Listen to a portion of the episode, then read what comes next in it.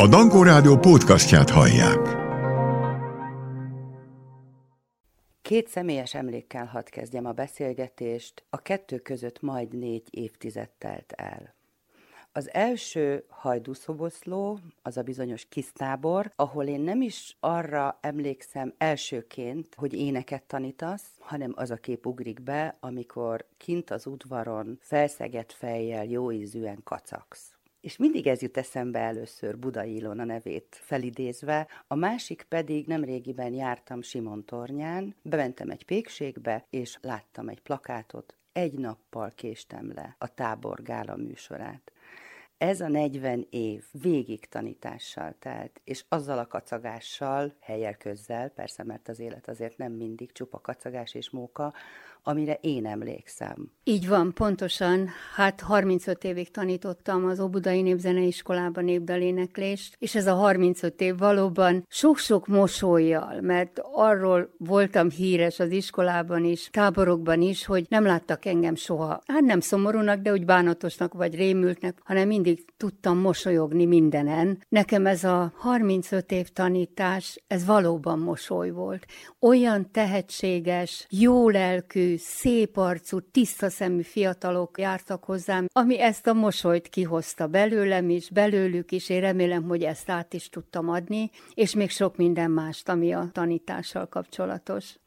Nem véletlenül nem életrajzi adatokkal kezdtem a beszélgetést, illetve díjak felsorolásával. Azokat adják, kapják, nagyon fontosak, de hát sokkal többet ér. Például Kis Ferenc, illetve Nagy László barátsága. Ez így van, és én nagyon sokszor még, amikor a Kossuth díjat, Magyar Örökség díjat kaptam meg, és akkor is volt egy riport velem a rádióban, éppen erről a barátságról Kis Ferenc és Nagy László, sőt a többiek Ratkó József, Páskándi Géza barátságáról kérdeztek, és azt mondtam, hogyha én az életemben más nem kaptam volna, csak Nagy Lászlótól azt a gyönyörű verset, amit nekem az első önálló estemre írta az egyetemi színpadon, a Szólítlak hattyút, én akkor is végtelen boldog lennék. Ennél nagyobbat szerintem a 20. század egyik legnagyobb költőjétől kap az ember, akkor nagyon-nagyon boldogá tudja tenni. Kár, hogy nem látszik a mozdulatod, mert hogy felmutattál a falra, és itt van egy kép Nagy László fotójával. Igen, ezt a képet 50. születésnapomra Csete Ildikó, aki nagyon jó barátom volt, és a férje ugye Csete György, építész, Ildikó pedig textiltervező, készített ezt a gyönyörű képet, amin rajta van ebből a versből egy kicsi idézet. Az óvónőképzős fiatal lány félénk volt? Hogy álltál színpadra? Mert azért a Kimit tud 68-ba, aztán a Röpűpáva, ami magával hozta a Sebő Halmos duó, a Sebő együttessel való együttműködést, aztán a muzsikás együttessel való együttműködést. Szóval egy kis falu mellett megszületni, és aztán szerencsés találkozások révén eljutni a népzenéhez, az akkoriban nem volt annyira egyszerű és természetes, magától értetődő, mint ma. Nem voltam egy akármilyen hivatást nagyon-nagyon vállaló valaki. Tehát igazából én csak szerettem énekelni, szerettem a népdalokat. Volt egy csodálatos tanárom, Asbot Márta, aki rengeteget foglalkozott velem, és nagyon-nagyon sok gyönyörűséget tanított meg, elindított valahol ezen a pályán, illetve nem is indított el, hanem az érdeklődésemet felkeltette és aztán ebből teljesedett ki, de én soha nem voltam híres arról, hogy jó, hát most aztán én akár ki vagyok, és kiállok a színpadra, és énekelek. Én rettentően izgulós vagyok, még a mai napig is. Addig, amíg az első hang ki nem jön a számon, amíg én nem tudom azt, hogy ez biztosan megszólal ez a hang, én addig nagyon tudok izgulni. Én úgy érzem, hogy nem vagyok beképzelt. Szóval én, amit elértem az életembe, azt én úgy érzem, hogy tisztességgel, becsülettel megdolgoztam érte, hittel, tehát én erre büszke vagyok. És ezt vállalom is, hogy büszke vagyok arra, amit elértem, de nem vagyok beképzelt erre, és nem vagyok, ó, ki, ha én nem. Én egy egyszerű ember vagyok, olyan, aki megy az utcán, vagy bemegy a boltba és vásárol, és az, hogy mellette én énekelek, az egy másik dolog. Hogyan tudtad megőrizni a saját hangodat? És mikor vált tudatossá, hogy hát az otthonról hozott hangok, a tájszólás, az édesanyád mondatai, azok ugyanúgy benne kell, hogy legyenek az énekeidben, és persze a mesélésben, mert majd arról is szót ejtünk. Hát ez benne is van. Ezt nem tudod letagadni, hogy honnan jöttél, és nem is szabad letagadni. Én egy pici faluban születtem, ott kaptam az első olyan élményeket éneklés kapcsán is, meg emberi tartás kapcsán is, részben a szüleimtől, akik nagyon tisztességgel, becsülettel és végtelen nagy szeretettel neveltek bennünket az öcsémmel, és hát egy olyan falu közösségben, egy mélyen hívő katolikus falu közösségben nőttem fel, ahol természetes volt az, hogy pünköstkor te mész és szórod a virágot, úrnapján mész és sátrat segítesz készíteni, vagy karácsonykor elmész mendikálni. Tehát ezek részei voltak az életemnek, nem csak az enyémnek, hanem mindenkinek ott a faluban, mert ez egy kicsi falu volt, kicsi közösség, és összetartó. Megvan ennek a hibája is, mert aztán mennek a plegykák, de hát ezek is jó dolgok, mert a téli kukorica fosztásnál ugye összegyűltek az asszonyok, nálunk is mindig volt tolfosztás is, és akkor mi ott ültünk a asztalnak a aljába, és a füleink azok hatalmasak voltak, és hallgattuk ezeket a történeteket, plegykálkodásokat, de hát ettől volt igazi ez az élet, ettől volt élhető ez, hogy tudtak az emberek egymásról. Jót, rosszat, és ha lehetett, akkor mindig segítettek. Tehát egy kalákázás, egy építkezésnél, hát az egy teljesen természetes dolog volt. Ezek az élmények segítettek mondjuk az első széki erdélyi utadon, vagy aztán később a gyűjtések során, mert azért mindig azt szoktuk mondani, hogy jön a nadrágos ember, jelen esetben szoknyás asszony, vagy fiatal lány, és azt mondja, hogy tessék nekem énekelni, és akkor kapát kaszát mindent el kell dobni szegény énekes vagy zenész mesternek, és akkor tessék nekem énekelni, de ez nem úgy megy. Tehát egy énekes nagyon jó kell, hogy tudja, hogy az ember nem énekel csak úgy. Ez pontosan így van, és az, hogy én egy faluban születtem, egy olyan közösségben nőttem fel, amiben felnőttem, ez nekem nagyon sokat segített mindig. Tehát ez tényleg nem így van, hogy elmész valahova, és akkor tessék énekelni nekem, akár éppen kenyérsütés közben, dakasztás közben van. Nem, nem így működik, hanem ott vagy, bekéretőzöl, és végigéled velük azt a kenyérsütést, azt a puliszka készítést, vagy éppen a szénacsinálást fönn a hegyen, Gyimesbe. És amikor már három-négy napig ott vagy. És, és dolgozol és velük együtt. Velük együtt dolgozol, és megpróbálsz megtanulni tehenet fejni, egy idő után elkezdenek nézegetni, hogy hát lehet, hogy olyan, hogy megérdemli, és akkor összegyűlnek a szomszédok, a rokonok, a barátok, és akkor megajándékoznak téged egy estével, amikor benyomhatod a magnót, és hallgathatod őket, és énekelnek, és ezek nem csak éneklések, hanem vidám együttlétek is, mert előkerülnek egy idő után tényleg a mesék, az asszonyoknál a lidérces, meg tündéres történetek, férfiaknál a katonaság, az egy hatalmas élmény, és hát ha meg valaki küld, tehát nem úgy megyek, hogy ismerek már valakit, hanem segítséggel megyek, tehát valaki küld oda engem, akár Zoli bácsi, akár Kalos Zoli bácsi, vagy Martin György. Vagy Martin György, vagy éppen Marosi Julcsi, akkor meg kell ismerkedni velük, és ez az ismerkedés csak úgy megy, hogy együtt élsz velük napokig.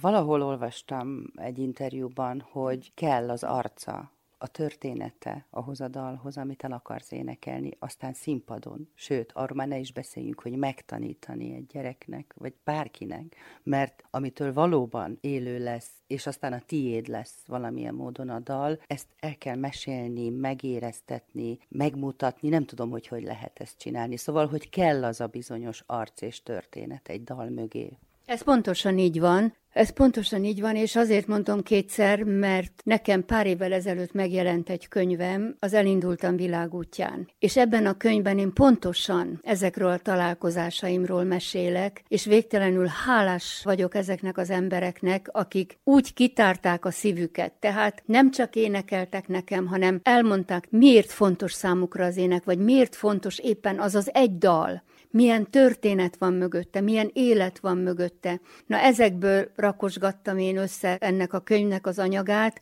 ezeket, amikor tanítom, ezeket a dalokat. Ha más nem, akkor a felvételt megmutatom a gyerekeknek, elmesélem nekik azt, amit én megéltem azzal az emberrel. Volt ilyen tanítványom, aki elment és megkereste, akiről én beszéltem, és én bízom benne, hogy ez nem, nem múlt el nyomtalanul az ő lelkükbe. Próbáltam úgy tanítani őket, hogy tudják, hogy ki van a mögött a dal mögött, és milyen élet, milyen érzés van mögötte.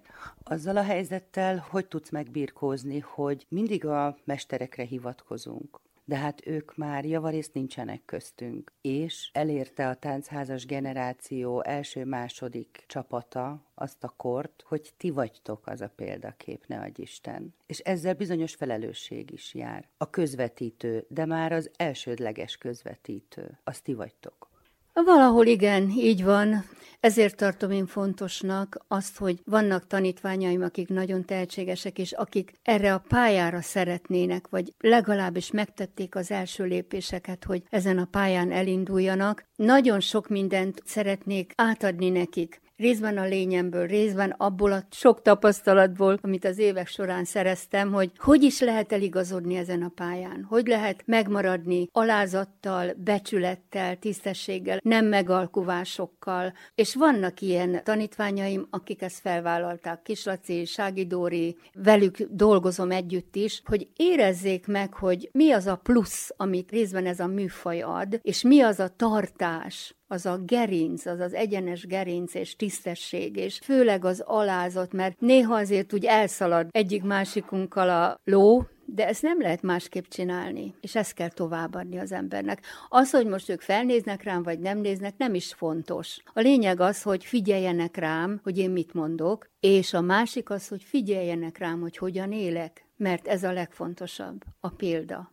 Hála jó Istennek vagyunk olyan sokan, és hála jó Istennek van annyi tehetséges, középkorú és fiatal muzsikus, akik ezt színpadon, magas színvonalon tudják előadni, vagy bemutatni. De a te pályádban szerintem a legfontosabb, hogy az éneklés szeretete ne vesszen el. A mindennapi éneklés. Ez szerintem legalább olyan fontos, mint színpadi művészeket nevelni. A gyerekek kapcsán tudom ezt elmondani, hát rengeteg versenyre megyek, ahol kicsi, csillogó szemű gyerekek énekelnek népdalokat, és nekik szoktam ott a végén vagy az elején elmondani azt, hogy ez nagyon fontos, hogy most itt vagytok. Mindenkit megdicsérek, mert gyönyörűen énekeltetek, és nagyon szép dalokat hoztatok.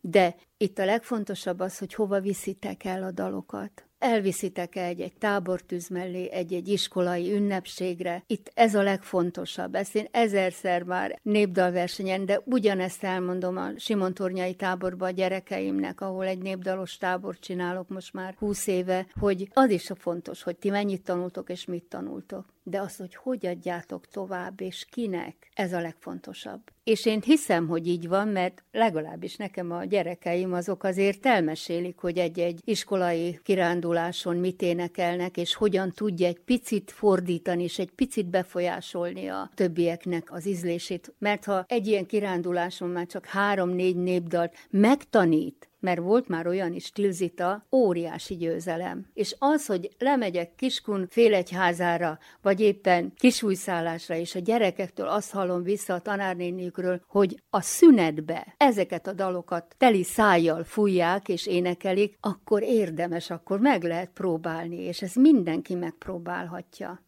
nem rólam szól ez a beszélgetés, de rövid ideig én is tanítottam. Gimnázium első osztálya, kora reggel 8-tól 10-ig kellett népdalokat tanítanom. Nem volt egyszerű feladat, és én azt hittem, hogy hát úgy néhány vödörvizet belehordtam a Dunába ezzel a dologgal. Eltelt 10 év, 15 nem is tudom, amikor véletlenül visszajutott a fülembe, hogy az, aki akkor elsős gimnazista fiúként nagyon-nagyon nem szerette ezeket a reggeli órákat, az ma még őrzi azt a füzetet, amiben a szövegeket leírtuk, és azokat a dalokat énekli. Lehet, hogy ki kell várni ezt a 10-15 évet, de azért van valami eredménye. Egészen biztos, hogy van.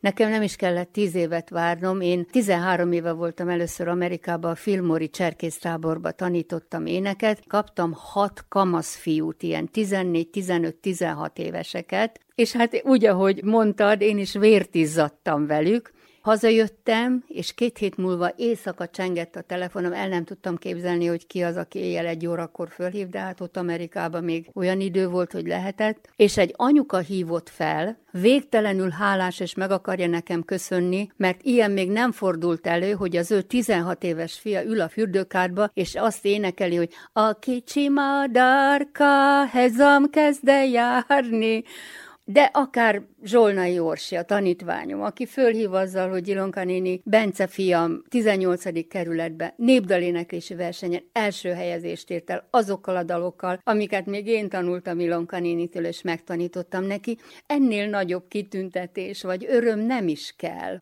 Kikkel volt jó együtt muzsikálni? A kezdetek kezdetén mondjuk, mert hogy vannak felvételek a Magyar Rádió archívumában is, muzsikás együttessel, a Déli Báb együttesre emlékszel sok helyen nagyon jó szívvel, és te nem vagy olyan valaki, aki évente kiadott, vagy kiad egy lemezt. Most tekintsünk el attól, hogy ez a 70-es, 80-as években nem is volt annyira egyszerű, de kevés lemezed van. Ez így van. Én egy kicsit ilyen magányos farkasnak éreztem mindig is magamat.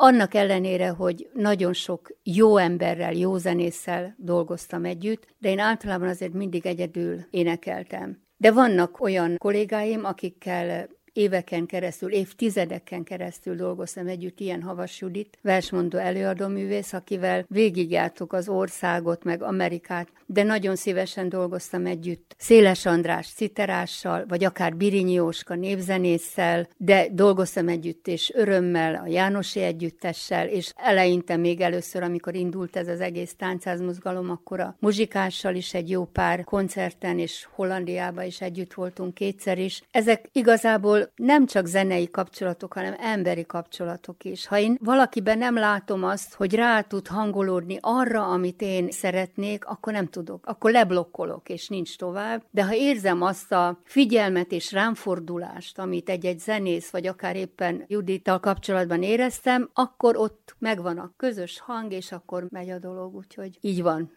Jársz még koncertekre? Egy-egy képet szoktam látni a közösségi portálon, hogy Kis Lászlóval koncertet adtatok.